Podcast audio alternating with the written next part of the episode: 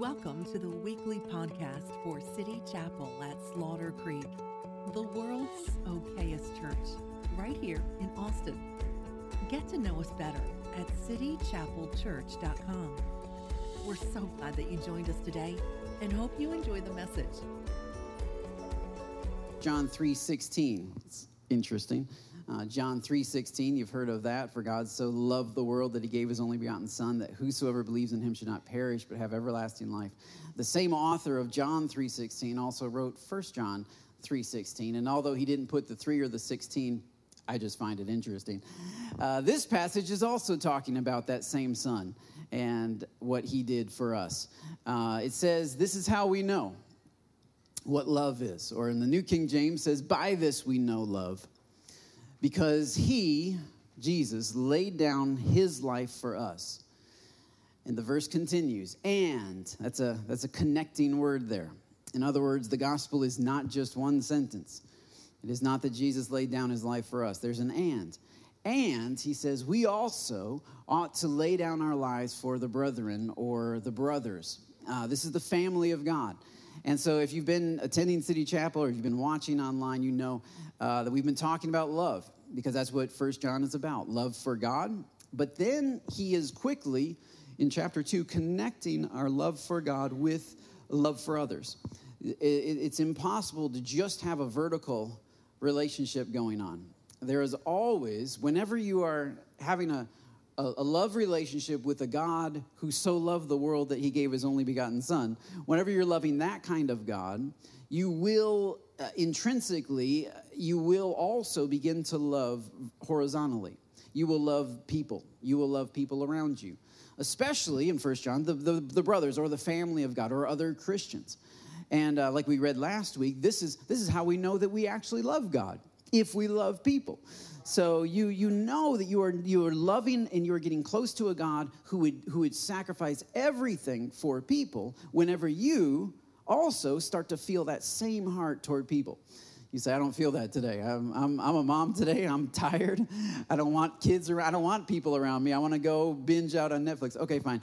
But uh, we're praying for you, all right? We're praying for you that the Lord would, would uh, help you. Uh, because this is, this is how we know what love is that Jesus laid down his life for us.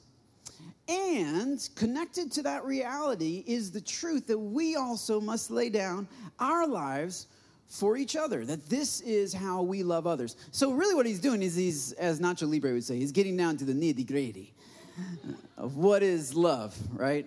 I want you to show me. Um, everybody wants you to show me. And I'm not going to sing it, but everybody's looking for love in the wrong places. But, but, but, John has a different idea. John says, This is how we know what love is. And I think it's interesting because, you know, even today in 2021, I have noticed that over the course of my lifetime, 41 years, I have noticed that, that the enemy of my soul and your soul has been working very hard to re, uh, reassign meaning to the word love to change the idea of love within the hearts and minds and value systems of people. Now, I say that, but I was born in 1980, and let's face it, love wasn't exactly biblical in 1980. I'm just saying, I've noticed how malleable, how pliable people's value systems are given enough time and, uh, and enough messaging.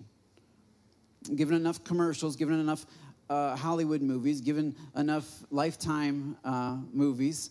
Sorry, moms, I'm not gonna I'm not gonna step on that too hard, but you know, uh, give, give, given enough memes on Facebook about love it's amazing how malleable, how, how adjustable people's hearts and value systems are. And I really believe that this is the primary purpose of Satan in, in, in the world is to change the way that people view love. Because if they can change love, then they can change the way people view God, because God is love.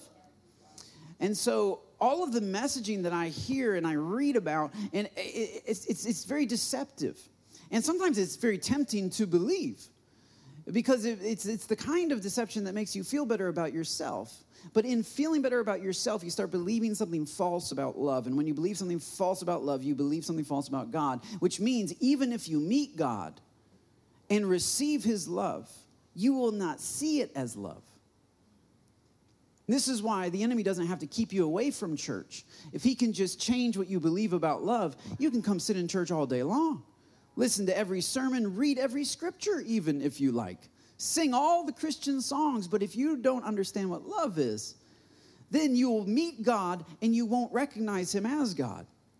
And instead, you'll really what, what, what Satan does is he twists the meaning of love to be primarily about you, to loving yourself.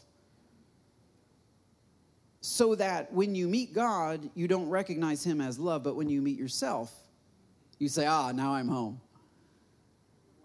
but you're never going to be home with yourself. Which means there's no alternative. Uh, that's why suicide is on the rise because there is no alternative when you finally meet the full representation of love and it doesn't fulfill you. Where else do you go? There's nothing else. You've run out of options. But the truth is, Scripture is also is, is doing the same thing. It's providing messaging for us to shape, to mold our value systems in what we see as love. And this is how he does it. He says, This is how we know what love is that Jesus laid down his life for us. This is love, that in, in the cross we see the love of God, and not just the love of God, but the love that we should have, can have for others. And it's, and it's, and it's really it's really valuable that we recognize that this is love. This is the biblical version of love. It's a sacrificial kind of love. And we see that in God. We find our definition of love within Jesus, especially within his sacrifice on the cross. And so, really, if we spend the next 30 years just preaching about the love of Jesus, it would do us a lot of good because we have, I know I have 41 years of programming of a different sort. And so today I want to um, continue a sermon I started last year on Mother's Day. Uh, I, I, I t- titled it um, "The Mother, the Mother Heart of God." And so I grabbed three points because every good preacher has three points, and um, I did the, the Mother Heart of God. And so today I'm going to do three more points on the Mother Heart of God because this is what we know. This is how we know what love is. We look at Jesus, we look at God, and we see His love. And while there's a lot of talk about the Father heart of God, and that's good and that's wonderful because He is our Father in Scripture, the truth is, uh, God created both man and woman in His image, singular. He created two separate people in one image, which means if you're looking at a man, you're only seeing part of his image. If you're looking at a woman, you're only seeing part of his image. But the combination, the bringing together of the man and the woman completed the image of God. So uh, if we can talk about the father heart of God, we can also talk about the mother heart of God. And this is something that I've seen just, uh, this is one of the things that I thought we could do for the video is, you know, how have you seen God in your mom? Because I believe everyone here, one, you have a mom, and um, everyone here, your mom has reflected in some way the mother heart of God. All of us have reflected it imperfectly, right? I mean, unless you're Jesus and you walk on water. All of us, every mom here has reflected it imperfectly, has failed at reflecting it at times, and at times has, has strayed away from it and even perverted it uh, because that's what sin does. But the truth is, if, if we look back, I believe that God is, see, the, the, the enemy is trying to prepare us for eternity without God through messaging. But God has prepared you for an eternity with Him through mothering. He has left somebody with you who, while imperfect, while at times even perhaps abusive, while not a perfect representation, yet, yet she has some qualities within her naturally that, that, that, that he would reveal about himself to you later on. So that when you meet God, you say, oh, this is familiar. There's something familiar about this kind of heart, this heart of God. So I want to talk to you about the mother heart of God. And um, first off, I want to talk about the faithful heart of God. Faithfulness uh, is a virtue um, that moms often have. In fact, uh, in Isaiah, and I, I, think I should have the scripture for you Isaiah 49.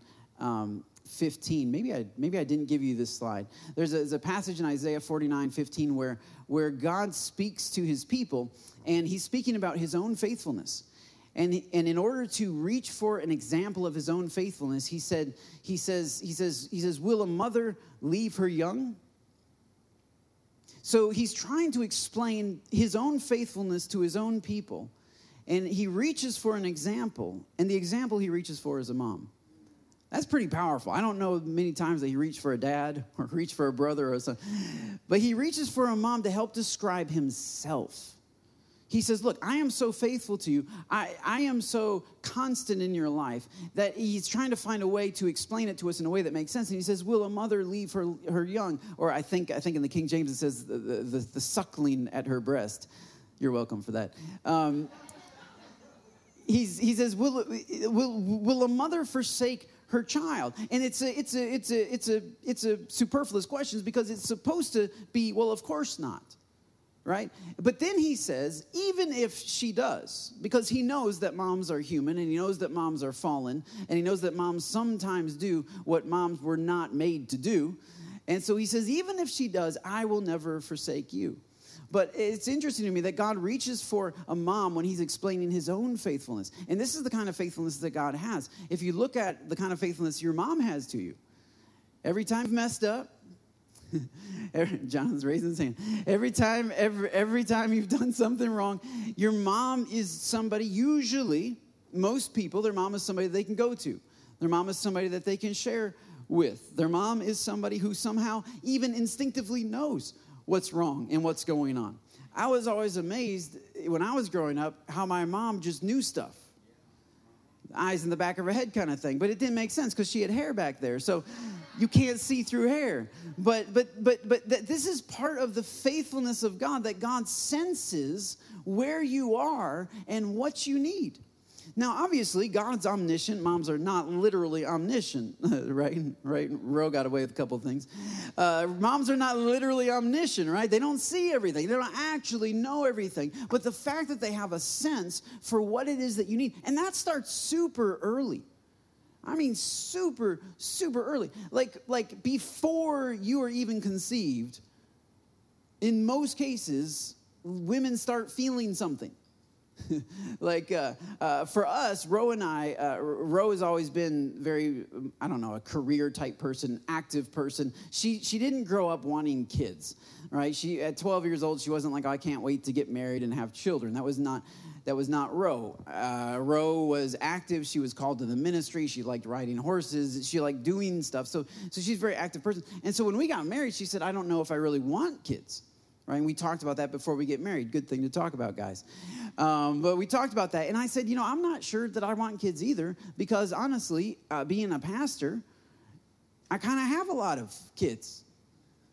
No offense, but it's kind of like running a daycare sometimes. You know what I'm saying? Like, I'm answering this call, I'm going visiting those people, and I need to check in on them. You know, I mean, it's kind of, and it's and it's a good thing. I enjoy it, but I'm just saying, it's a lot. It's a lot of y'all, right? This is a lot of phone calls, a lot of visits, a lot of birthdays to remember, and go visit, you know, kids, and and so it's like, well, I've always been in ministry, and so I don't know that I really need kids either, and so both of us were pretty happy to just kind of go through life and not necessarily have kids because we're both in ministry and we're both pretty fulfilled in that way. And I remember I was driving uh, in, a, in, in a car going up to Michigan for Christmas. Somebody was, had picked us up, taken us to the airport down in San Antonio, and God spoke to me and said, I want you to have a baby.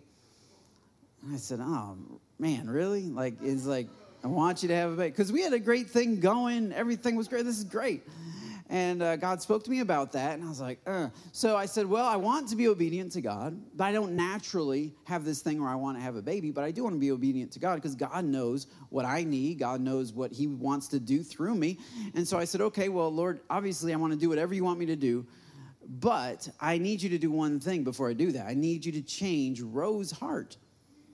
Because I know if I'm like, hey, God said we need to have a baby, she'll be like, oh, okay. But, but, sacrificial faithfulness that's forced upon you is harder to acclimate to. It's not impossible, but it's, it's just more difficult, right? Because that's not the way God loves us. Jesus wasn't up in heaven and he's like, oh, do I really have to go? I really have to? Really? Seriously? But no, God, God so loved the world. It was out of his abundance of love. So he wasn't forced into it right? It wasn't a, a it wasn't a, a, whoopsie. It wasn't one of the one of the 0.3 percent of uh, the Trojan. You know, like it wasn't it wasn't that. This was this was God. Oh, sorry. This was this was God's love for us. But you know, but like you talk to people and they're like, they're like, well, we weren't trying, but it just happened. And I'm like, what do you mean you weren't trying? They're like, well, we weren't not trying. And I'm like, that is trying. I don't know what they think we did when we tried. We did the exact same thing they did. Like that's that's that's how that's how this goes. Like we were in like dude a rain dance every night. You know, there's there's no special trying things. You just you just try, and you you don't not try.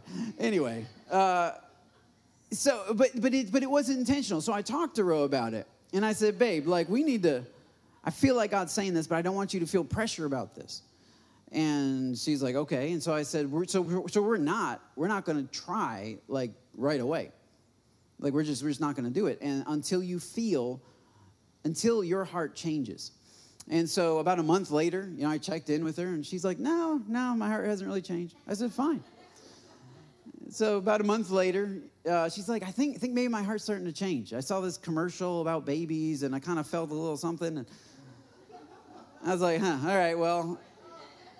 And she's like, she's like, let's go ahead and try. I said, no, we need to, you know, like, this needs to be not just like, you might have just watched a cute movie or something. Like, we need to figure out that your heart is actually changing because there is a, what is it? Uh, uh, maternal is the word. Even the word maternal is a concept for nurturing for faithfulness, for loving, for caring. And it's, it's, so, so I said, I don't know if you feel you need to, like, you need, the God needs to change your heart, where you go from somebody who's just willing to do whatever God wants them to do to somebody who wants to do what God wants them to do. There's this difference from that. And so after a few months, God had changed her heart and she became maternal. And uh, she had never been very maternal before. And uh, that was fine. I, we, we had a great relationship. And she was she suddenly became maternal. She suddenly began thinking about things like thinking about the place we lived. Like will this work for a baby i'm like sure i mean I'll just throw the baby kid right there i mean this is why wouldn't it work but moms like start they, they, they, they call, call it nesting they call it nesting. Like it just like before we even conceived Madden. I mean, I think before. I don't know. We only got to try for like two weeks, and then I was hoping we could try longer, but it just it just happened pretty quick. And so then we get a, a, test, and it's like, okay, we're pregnant with Madden. And she begins nesting. She begins preparing. That's part of the faithfulness of God, is not just picking you up when you fall down. So there is the faithfulness of God that is faithful through my failure. Right? God is faithful through my failure. When I fall down, God will pick me up. When my when I when I when I mess up, mom is there to love me. And some of you have a lot of experience with that. Moms that have picked you up, that have that have put up with your nonsense.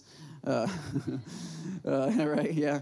Uh, I could call a few other people out, but I'm not gonna. Um, you have moms that have loved you through some stuff, right? But the truth is, it's not. That's not the only kind of faithfulness that God has.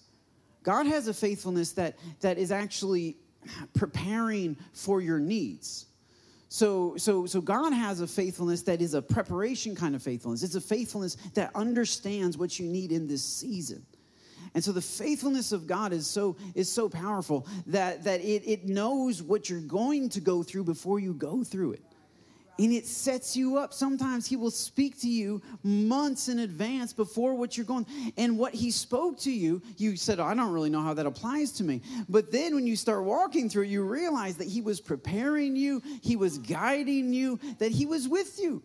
Now he's not a helicopter mom, all right? He he's not there to, he's not going to make sure you don't trip and, and, and hurt yourself every once in a while. But he will never leave you or forsake you. He's a faithful mother heart of God.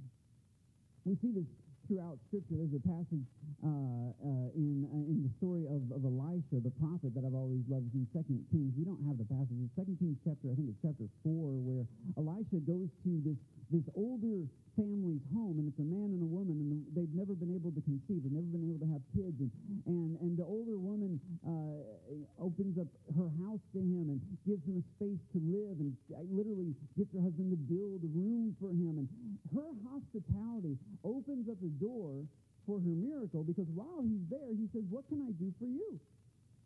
And, and she and she doesn't really have anything. She said, I don't know, I'm fine. Because they had money. They were a pretty well-off family. And uh, she said, no, I'm fine. And, and then one of uh, uh, Elisha's servants said, well, actually, they don't have any children.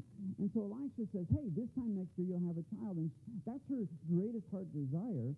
So it was so great that she couldn't even voice it. She didn't even dare say it or wish it or think it or say it out loud. And yet God knows God knows what you're going through, and He knows what you desire, and He knows what you're looking for, and He knows your favorite color, and He knows He knows He knows the perfect scenario.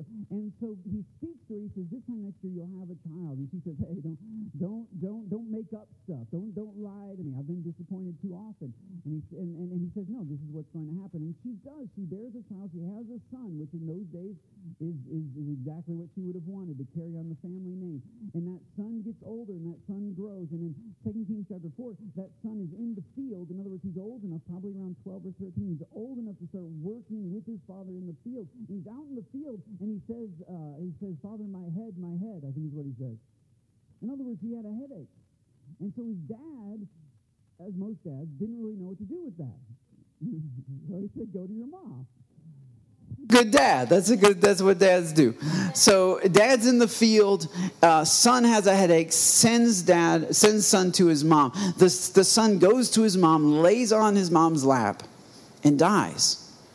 And it's this such a weird twist of the story because it seemed like God had fulfilled this great thing and done this great thing and, and blessed them and all of this, and now the child is dead on the mom's lap. But in that picture, man, I see so many so many of my spiritual kids. They're in the field and they have one version of God. He's the one in the field. He's the one who says, Well, you need to be productive. You need to work. Now that you're saved, you need to start doing stuff. And it's true. He is the Lord of the harvest, and He does invite us into the field to work with Him. But that's if that's the only version of God that you have in your mind, what do you do when you're fatigued? What do you do when you're tired? What if the only faithfulness of God is the God who is faithful to keep working and keep working you?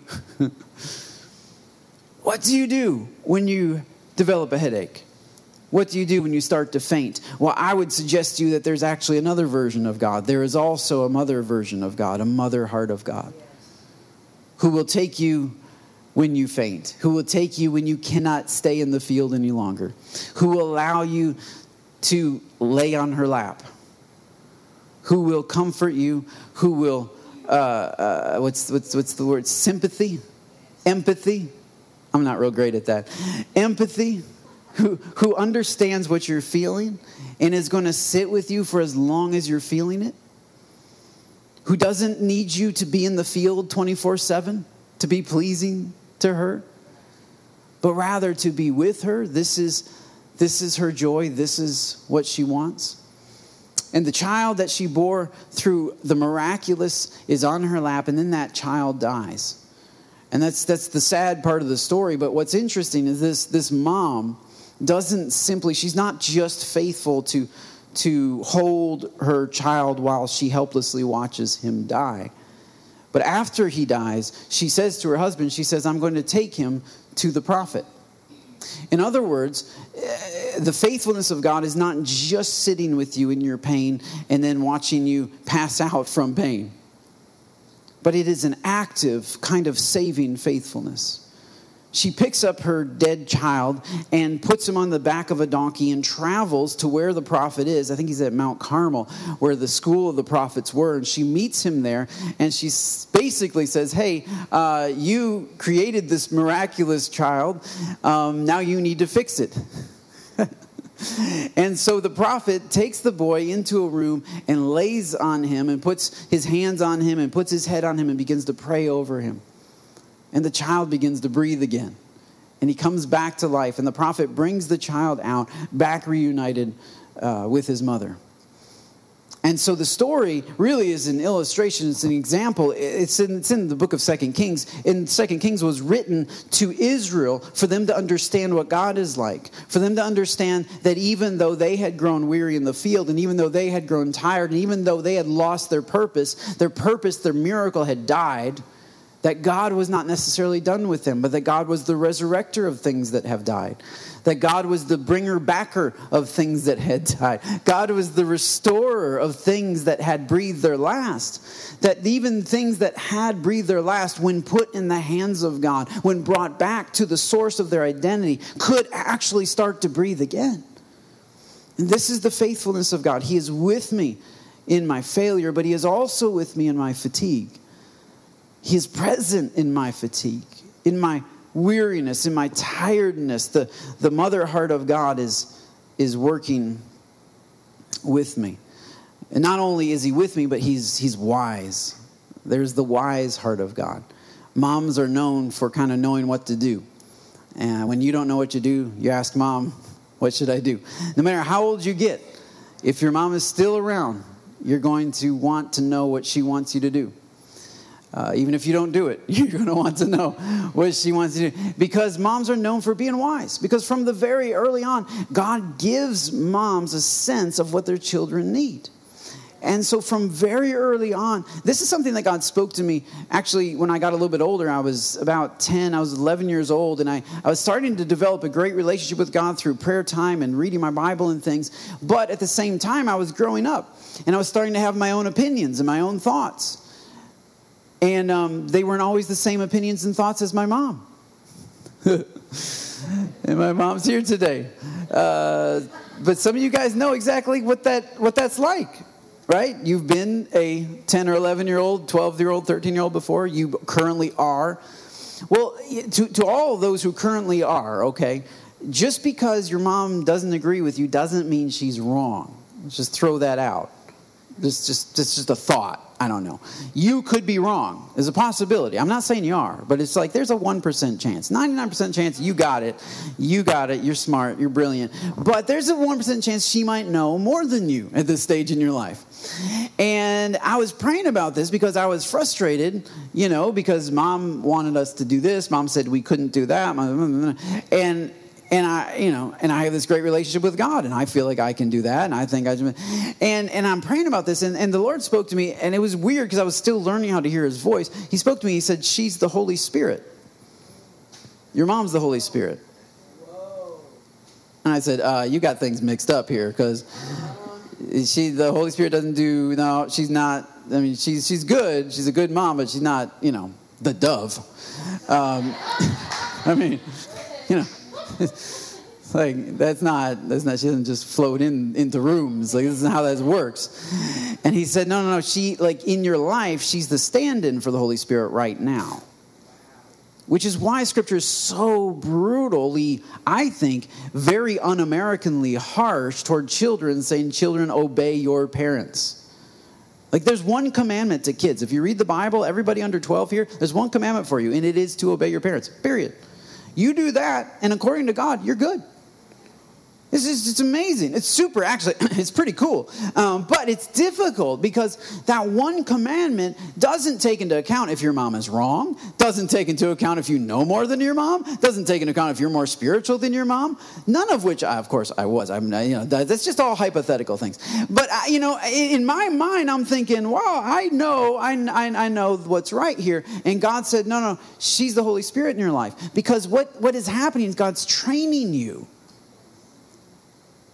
if you can submit to somebody who is who does have flaws who is not the holy spirit not perfect but it, who is different from you and who has experienced more than you who's been down the road if you can submit to them in their imperfections in their flaws if you can receive from them then you will be ready when you meet the holy spirit. Because if you think your mom is different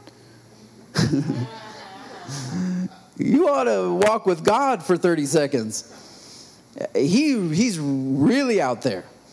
Your mom at least was born on this planet.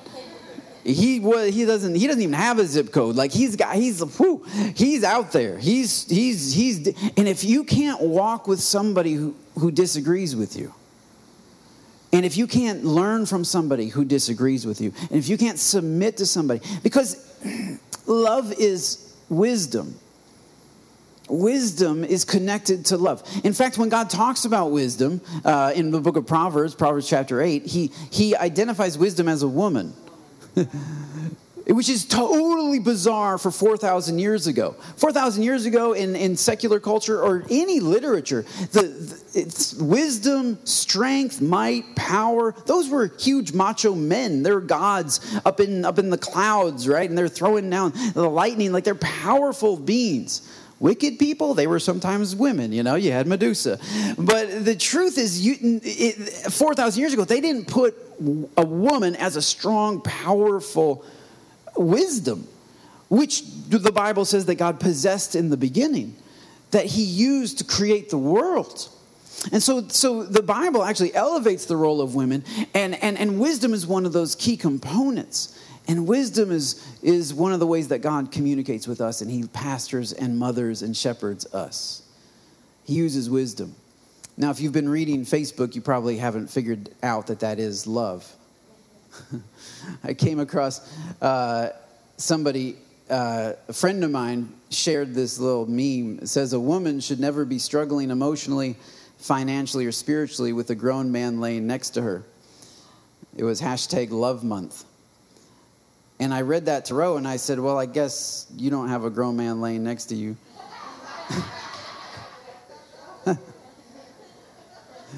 That's a problem. I'm not laying next to you. Let me lay up next to you and then we'll figure this one out. No, a woman should never be struggling emotionally, financially, or spiritually with a grown man laying next to her. The idea is that if, if you really find love, you'll never struggle emotionally, spiritually, or or what? Financially? no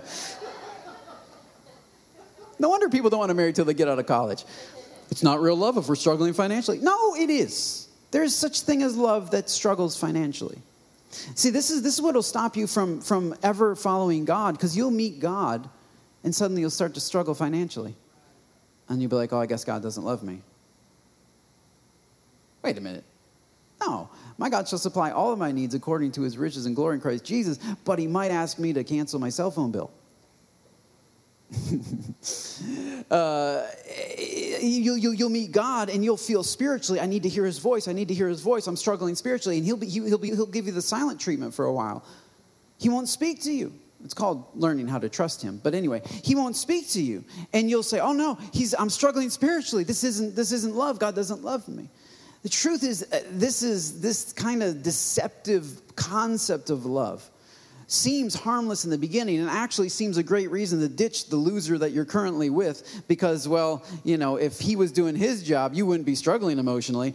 And so get rid of him and find this Ken doll out there somewhere who is somehow going to make sure you never struggle emotionally, physically, or I don't know. Like, this is bizarre to me. What guy do you know can live up to this? Exactly, God. But even God doesn't live up to this. The, the guy who can live up to this, or claims to live up to this, is a man named Lucifer, who says, Bow down to me and I'll give you all the kingdoms of the world. All the kingdoms, that's the emotional kingdoms, the relational kingdoms, the financial kingdoms, the spiritual kingdoms. I'll give it all to you. You won't lack anything, you won't need anything. Scripture says, The Lord is my shepherd, therefore I shall not want. God places you in the role of a sheep, which, as long as he is near his shepherd, has everything he needs. Satan says, You don't need to be near me. I'll just give it to you, give you everything. Of course, he can't make true on that promise. But the bottom line is that this is not the way God's love works. God's love is wise, He'll hold stuff back from you that you think you need.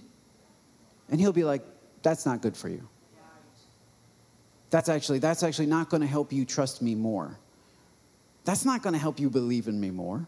That's not going to help you love me more. That's not going to help you serve me more. I'm going to hold that back because if i gave it to you you would run off with it. You would leave uh, it'd be a sheep and you would get get your i don't know what sheep like carrots apple something. You get your out and you take off.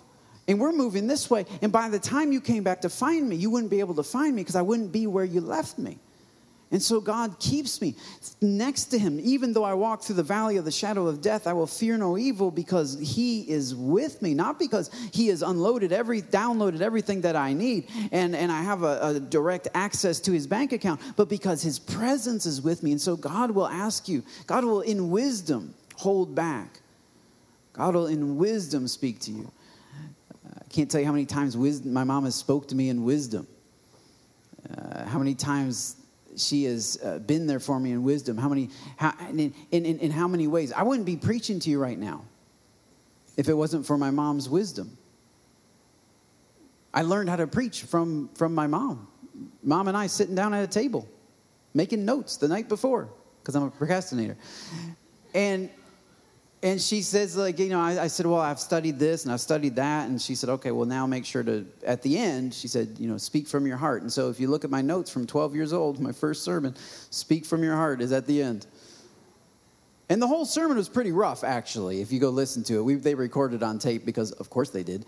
And I got to the end though, and it speak from your heart, and I'm like, oh yeah. and so I have to look up and look at people. And that's when I started connecting with people. And that's when people started receiving what I was saying. Because you can do all your study, but if you're not speaking from your heart, it doesn't really work. And so, in many ways, I, I, I learned to preach long before I went to Bible college. And I had other mentors in my life. It's not just my mom, she's not even a preacher but it was her wisdom that helped that helped direct me in fact my first like real sermon that was my first sermon i was 12 my first real sermon was when i was 17 that was like i was asked to preach on a midweek service that's when that's that's when new preachers get to try out their skills the midweek service and so i got a and but my pastor told me what to preach on which was really tough he's like, I want you to preach. I had had this vision, and uh, he said, I want you to preach in this vision. And so, anyway, so I got super deep into it. As you know, I never do, never. And um, I just, I just went on for an hour and 15 minutes, and it was the most boring, awful sermon I've ever heard in my life. If you all heard it, you wouldn't come back to City Chapel. You'd be like, "I'm gonna find a new church." I think eh, eh, it was it was rough. I, have never been able to listen to the whole thing. Like I kept trying to. I've always tried to listen to myself because it's hard, but it's helpful. And that one wasn't helpful. That just made me feel nauseous. You know, I was like, I can't believe people sat. Like, why didn't somebody like flag me down? Like, didn't somebody like just land the plane? You know, do something. But no, I just went on and on and on. And I remember I was 17. I'm like, I'm never gonna preach again. That's so embarrassing. That's the worst thing. Like, that's the worst feeling. I hated being up there in the first place. And then I, when you do it terribly, it's like, oh my gosh, I'm never doing that again. And I, the pastor certainly wasn't going to ask me to do it again. Like that wasn't going to happen. And so they were like, "Yeah, good job, Harry." And uh, like that was it. And and then my mom, like a few months later, she has this idea, like, let's appreciate our pastors for Pastor Appreciation Month and uh, have it on a Sunday morning. And Harry, how about you preach? And I'm like, "Are you serious? Were you there last time?" And she said, "Yeah, it was wonderful." And I'm like, "I don't know." And so so she she organized like she organized for me to preach again. And that sermon actually was pretty good. I felt great about it. But I'm telling you, you don't know how many times I was ready to quit, and the wisdom of a faithful and a wise mother in my life said, Hold on, I, know you messed up. I know you, you're not happy with it, but I thought it was pretty good. Let's, let's try again. Let's try again. Let's try it this way. Let's try doing it that way. And it's interesting how wisdom can step in. And the Holy Spirit, by the way, does that exact same thing. The Holy Spirit brings wisdom into your life far more than what you understand or what your experience brings, far more than what your mom can do for you, by the way. The Holy Spirit can open up your mind, can, can, can, can let you in on the secrets of God, is what Scripture says. He shares his secrets with his kids. And he wants to share his secrets with you through the Holy Spirit the wisdom, the wise heart of God, and then finally the selfless heart of God. That's something we would always tease mom about that she was selfless because no human truly is entirely selfless, right? We all kind of have our own ways of selfishness, but God Himself is truly selfless. He is truly selfless. That's why. That's why. That's why when John reached for an example, he didn't. He didn't say, "This is how we know what love is. It is like your mom." Um, he said, It is like Jesus who laid down his life. But moms do go to the edge of death, actually, to get you out. And then they sacrifice. after you're out, uh, they don't sleep much, right, Manessa? they don't sleep much for days, for weeks, for months, because every time you move, they wake up. I don't wake up, but somehow she knows when they move. Like you don't even have a baby monitor, but she moved, she breathed fine, she stopped breathing. What, what, what? But they're, they're, why? Why? Because there's a selflessness to motherhood. And now, not all mothers embrace that, right? Uh, but, but there is a selflessness to true motherhood that comes along with the territory. And, and, and, and I was talking to Roe about this, and Roe remembered how her mom had quit her career, quit her job, stopped everything when she had Rose's sister and her for 15 years, I think it was, well, until you were 15, so 18 years. So she took 18 years off of her life because she felt like when the kids got home from school, they should not come home to an empty house. Now, some of you are working moms and you don't feel that, and that's, that's fine. There's no condemnation. But, but self sacrifice is when I feel that this is what is best for my kids, I'm going to do it. And that's, that's what her mom did. She laid down and her, her, mom's a career woman and she loves so she actually went back to school after that i think and got a degree in, in counseling and, and went on to have a career she's still working right? Or she just retired recently? Dad's trying to make her retire I mean that like that's that's just the way oh, she's a lot like Roe. Like that's the way they are. They just they they want to be productive. They want to be doing stuff. But she took 18 years off of her life to be home for her kids when her kids got home to make dinner, to have conversations, to take them around to activities, drop them off, to love them. She wasn't even a Christian at the time. Initially, she got saved when you were like 15. Uh, so she wasn't, she wasn't a believer in God. She just loved her kids, and that's what moms do. Right? Good moms, anyway. And so, and so, but this, this is what God does. He sacrifices for us. He lays down his life for us. And the implication is now we need to give what we have received. We, we've received his sacrificial love. Now we give it away. And the danger is that if we keep listening to culture about love, we might receive the love of God, see it as a strange thing, and not be able to reproduce it or reflect it. Because culture will say, um, oh, uh, things like, I, I love too hard. What does that mean? I don't know. I, I love too much, right? I, I, I give too much of myself, is what they'll say. I get lost in the relationship. Things, and, and, and what they mean is, what, what, what, what they mean is, is like I am, I am, I am, I'm loving this person too much and I'm neglecting myself. That's not love. It feels better to say that. It's deceptive because the enemy says, Yeah, that's the problem. You're too much like Jesus. You're too holy. You're too loving. But here's the question Has God ever loved to the point where it was unhealthy for him? Oh. Has God loved a lot more than you? A lot harder than you, maybe? Yeah. He loved like harder than anybody. His love was so hard that he was called the Rock of Ages. that's, that's solid. He laid down his life, and not just for you and me, but for Hitler, for people who, because then people are like, well, the problem is I'm loving the wrong person. Really? Does God, because God loves all kinds of really wrong people, really messed up, really messed up, really. And, and he laid down his life for them. So, so the problem is not that you love too much, it's that you don't really love at all. It's that you see people as a project. You're in love with the project, not in love with the person. Because when you love a person, you don't have to fix them or make them work the way you think they ought to work. But if that's what you believe about love, then you'll come to God and you'll believe that He thinks you're a project and He only loves you as long as you're making progress. And that's not true. He loves you right where you are. He's with you right where you are. He does call you to make progress, He calls you to step forward. But if you never step forward, if you never make progress, He will never love you less.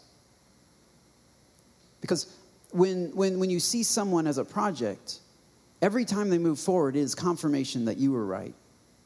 That you saw what nobody else saw. You believed what nobody else believed. You knew what nobody else knew. And you could do what nobody else could do. You could reform this person. You could change this person. You could grow this person.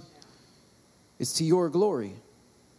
Which is why I say you don't actually love that person. You love yourself. You love what you get from that person. And anybody who's ever been loved by somebody who merely loves them for what they can get from them, you will know that that doesn't feel like love. And yet, when we encounter God, His love is so different because He's not looking for what He can get from us. He's literally, He loves us right where we are. And His love is selfless. In other words, He's not, he, we don't, he doesn't need something from us to continue that love. He calls us to better. He calls us to higher. He challenges, He convicts us, He moves in our heart. But His love for us remains constant regardless of where we are which is why you're not a disappointment to God, which is why He hasn't given up on you, which is, which is why no matter how old you are, no matter how close you are to the grave or how close you are to the cradle, at any spectrum, His love is always open to you, it's always available. Like the thief on the cross. How long was he going to live for God? Five minutes? Maybe? And yet, Jesus looked at him and he said, Today you'll be with me in paradise. Why? Because he had faith in Jesus. And all of that man's life, Jesus had been waiting for him to have faith in him. And as soon as he put faith in him, he says, Okay, you don't have to work for him. You need to have faith in him. Hmm. This is the mother heart of God, who is, who is gently, softly, nurturing, welcoming, calling us home. Man, I, if you're watching online today, or if you're here in the room, and if you want to come home to God, why don't you close your eyes right now and even bow your heads? And, and it's there's no special prayer because moms don't need special particular words. Mom would rather a card you made with crayons if it's coming from your heart than a poem that you swiped off the internet. Because you want something from your heart. That's what God, that's the mother heart of God wants to speak to your heart from heart to heart. Literally just wants to hear your heart. And that's what he heard the thief on the cross. He heard his heart and he says, Yes, that's what I've been looking for. So this is what you do. You simply call. That's why scripture says whoever calls on the name of the Lord will be saved. Specific words are not important, but to call on him. If you need words, when I was seven years old, a kid came to me in Jamaica and said, how, how do I be saved? And I said, Well, this is how I did it. I said, Dear God, forgive me of my sins. Thank you for dying for me on the cross. I accept your, your sacrifice, your sacrificial love. I accept you into my heart. I believe that you are who you say that you are, that you are the Son of God, that you rose from the dead on the third day. I believe that you're coming back from, for those who believe in you. And I turn over the reins of my life. I turn over the, the controller of my life. I give it to you. For as long as I have left, that you will be my Lord, you will be my Savior. You will make the changes in me that you want changed. You will sit with me. You will walk with me. You will run with me at whatever stage I'm at in life. I choose you, Lord. In Jesus' name, amen. Amen. If you prayed with us today, and I, I, if, if, if you're just if you're just wanting to come home to God, period. If you're watching online, leave a comment. We want to reach out to you.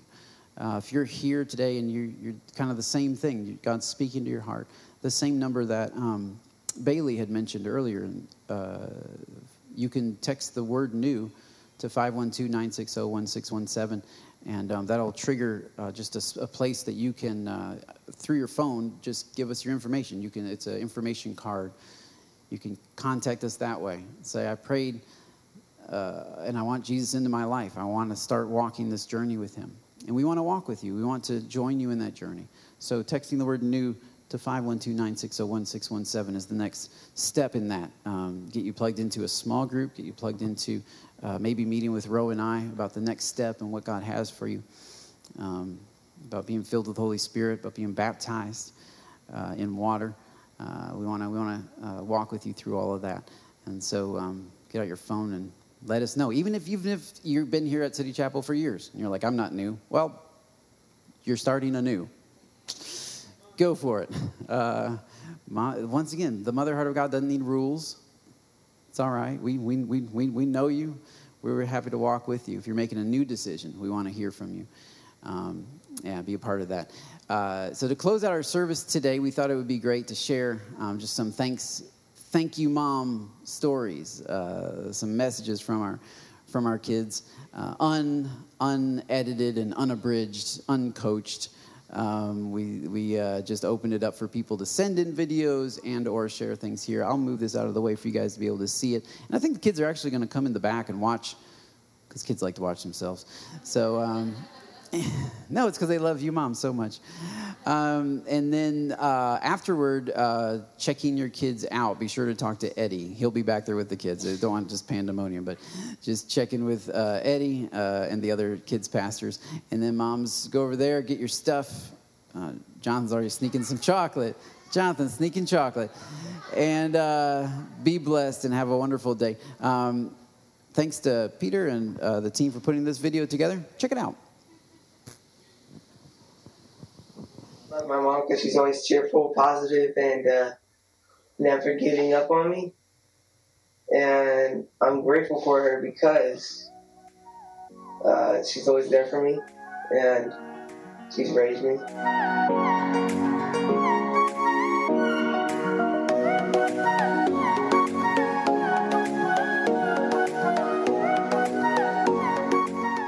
Mom. So happy Mother's Day. I just want to take this opportunity to thank you for all the things that you've done for me and my family. Uh, as far as I can remember, you've always been uh, someone that's strong.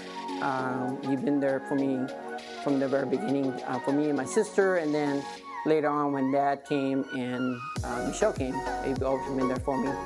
And for us, um, as a strong woman, uh, you taught me how how to work hard and be proud of the things that I do for you and for God. And so for that, I'm, I'm so thankful. So I just want to say I love you and happy Mother's Day.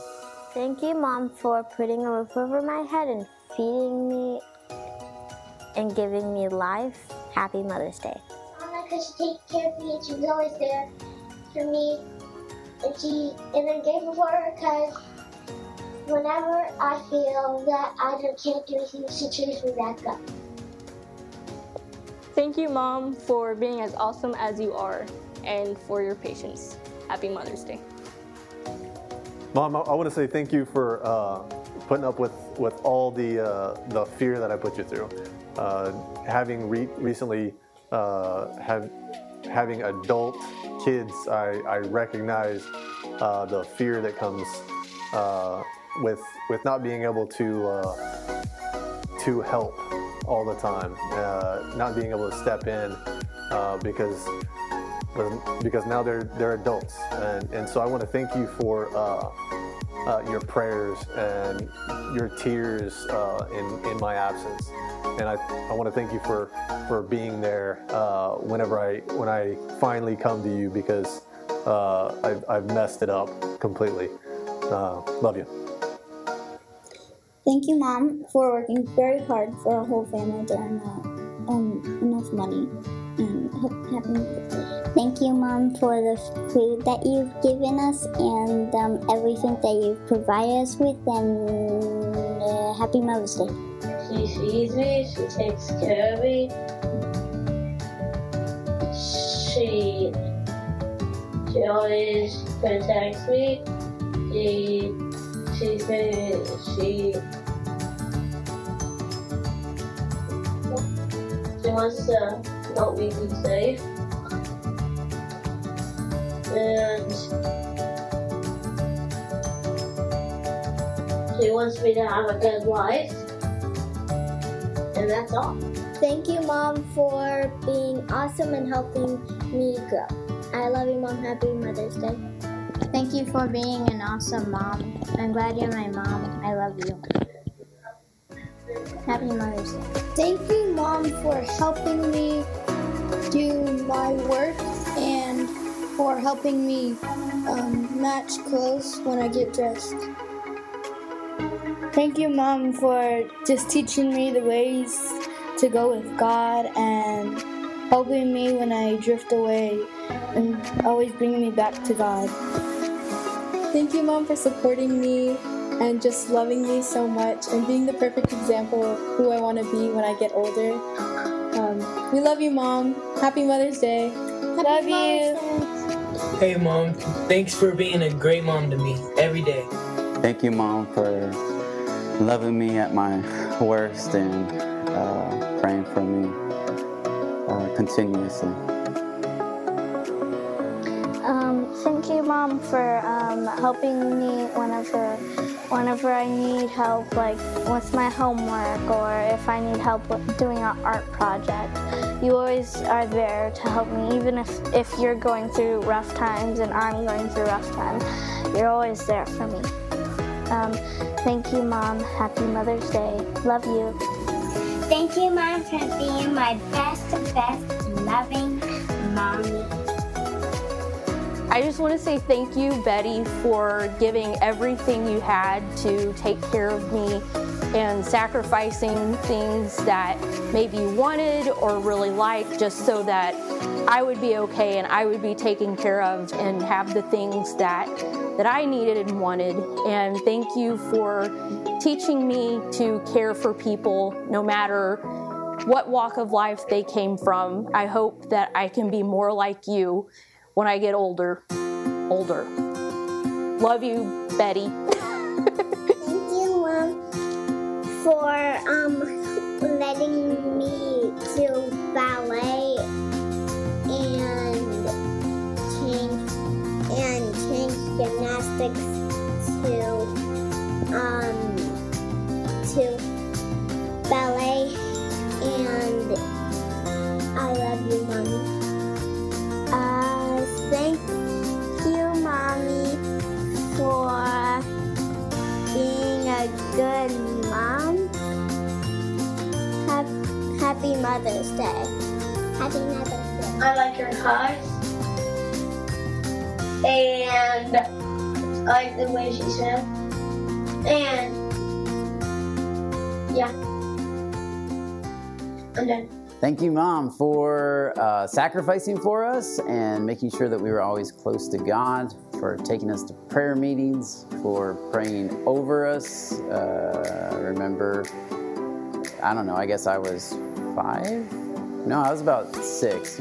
Peter was about two or three. Mom in a prayer meeting grabbing me by the neck uh, in one arm and Peter by the neck in the other arm, just praying that God would use us, that God would anoint us, that God would call us to ministry. And here we are. Uh, so thank you for uh, pushing us toward God and um, for being uh, an example of uh, Christ in our lives. I love you.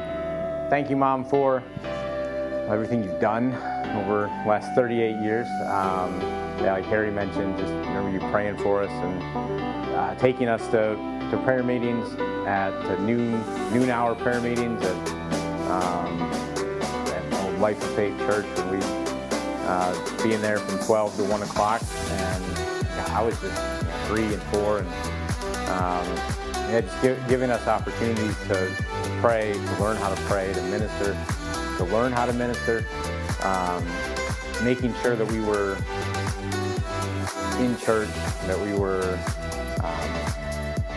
doing doing what we needed to do, reading our Bible, praying, um, all that stuff. And um, so, thank you for that. Uh, happy Mother's Day. Love you.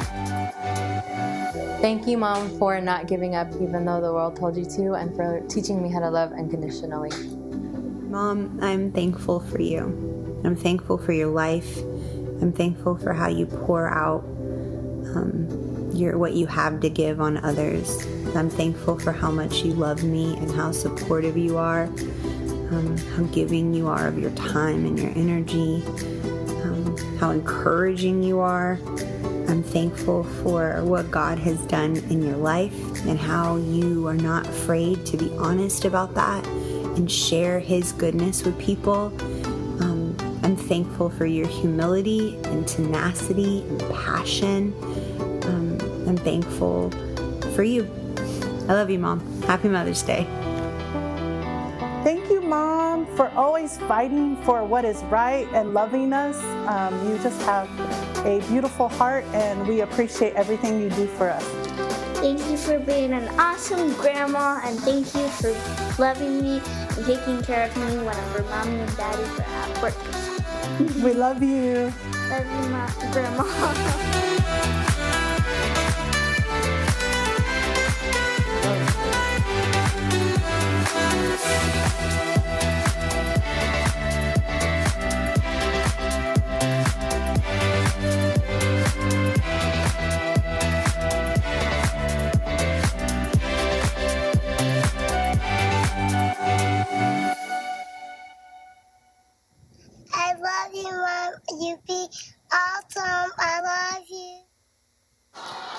Also, I love you.